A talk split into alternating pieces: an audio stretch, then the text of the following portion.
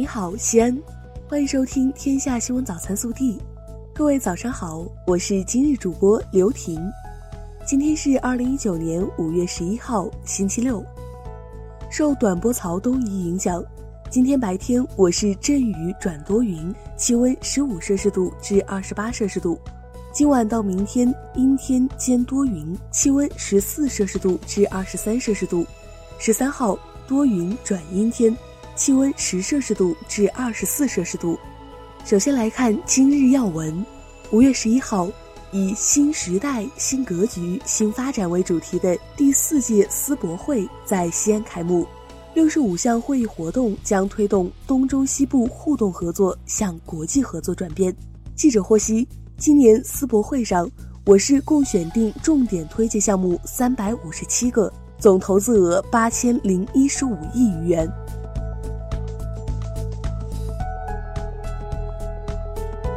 本地新闻，五月十号上午，我市召开脱贫攻坚领导小组会议，安排当前脱贫攻坚重点工作。市长李明远出席并讲话，他强调要深入学习贯彻习近平总书记关于脱贫攻坚工作的重要指示精神，提高站位，聚焦问题，强力整改，确保脱贫攻坚各项任务圆满完成。五月十号上午。西安市政府与情商总会举行座谈会，市长李明远、情商总会会长郑祥林出席并讲话。昨日十二时，我市各区县开发区教育局在区县政府网站上陆续公布了辖区义务教育学区划分范围。五月二十号至三十一号，适龄儿童少年按区县开发区教育部门入学细则进行登记。五月十号。市教育局公布了西安市二零一九年民办学校初中招生计划。今年我市四十七所民办学校初中共计划招生两万六千一百六十人。五月十号，记者从市人大常委会召开的新闻发布会上获悉，修订后的西安市旅游条例将于七月一号起施行。条例从旅游规划与资源保护、旅游促进。旅游经营与服务、乡村旅游、旅游安全、监督管理、法律责任等方面进行了规范。五月十号，记者从省文物局获悉，经九号国家文物局批复，西汉帝陵唐帝陵被列入中国世界文化遗产预备名单。五月十号上午。随着西安地铁六号线一期工程科技六路站浇筑最后一块顶板，该站主体结构工程顺利封顶，标志着西安地铁六号线一期全线车站全部实现封顶。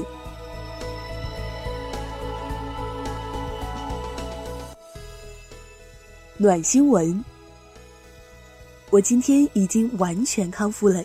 中国医生不仅医术好，工作效率也高。我的结石很快就排出来了。五月九号，来自法国的西安杨女婿 Leo 通过微信向西安市第三医院的医生表示感谢。原来几天前来西安陪伴妻子待产的 Leo 突然患病，但因语言不通无法表述病痛，所幸市三院医生精通英语，与其顺利沟通，找到病因，解除病痛。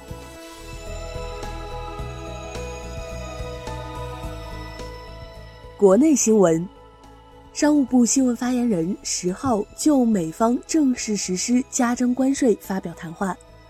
谈话称，美方已将对两千亿美元中国输美商品加征的关税从百分之十上调至百分之二十五，中方对此深表遗憾，将不得不采取必要反制措施。教育部十号发布通知，要求各高校要严格执行四不准规定。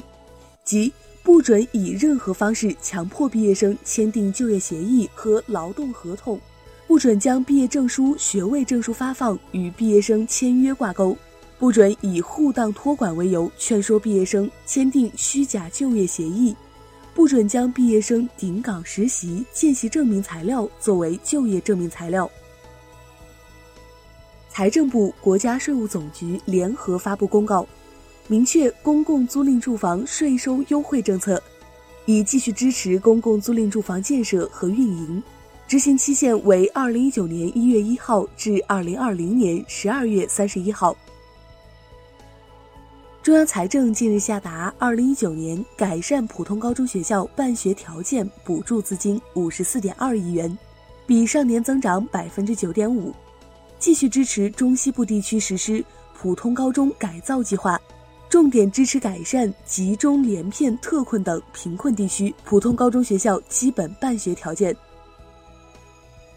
日前，湖南岳阳新确认五名日军慰安妇制度受害者，均已年过九十高龄，其中一百零二岁高龄的刘奶奶是目前已知的中国大陆地区年龄最大的日军慰安妇制度受害者。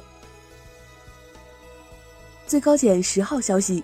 公安部原党委委员、副部长、中国海警局原局长孟宏伟涉嫌受贿一案，由国家监察委员会调查终结，经最高人民检察院指定，由天津市人民检察院第一分院审查起诉。近日，天津市人民检察院第一分院已向天津市第一中级人民法院提起公诉。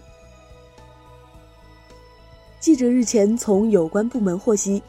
最高人民法院凯奇莱案卷宗丢失等问题调查结果公布后，公安机关对最高人民法院民一庭助理审判员王林清涉嫌犯罪问题侦查工作取得进展。王林清因涉嫌职务违法被监察机关立案调查。五月十号，市场监管总局就西安奔驰漏油事件及相关问题约谈奔驰，总局网络交易监督管理司。价格监督检查和反不正当竞争局、质量发展局提出了具体整改要求。六号，云南宜良有患者家属举报称，一儿科医生坐诊时吸烟。视频中，医生周围有不少患者家属，还有家属抱着婴儿，科室墙上标有禁止吸烟的提醒。八号。宜良县人民医院通报称，对其全院通报批评，扣罚绩效两百元。微调查，城市公共交通管理条例征求意见稿昨日开始公开征求意见。条例规定，禁止非法拦截公交车，禁止干扰司机正常工作，构成违反治安管理行为的，依法给予治安管理处罚。此外，拒不接受安全检查的，应当拒绝其进站乘车。你支持吗？更多精彩内容，请持续锁定我们的官方微信。明天不见不散。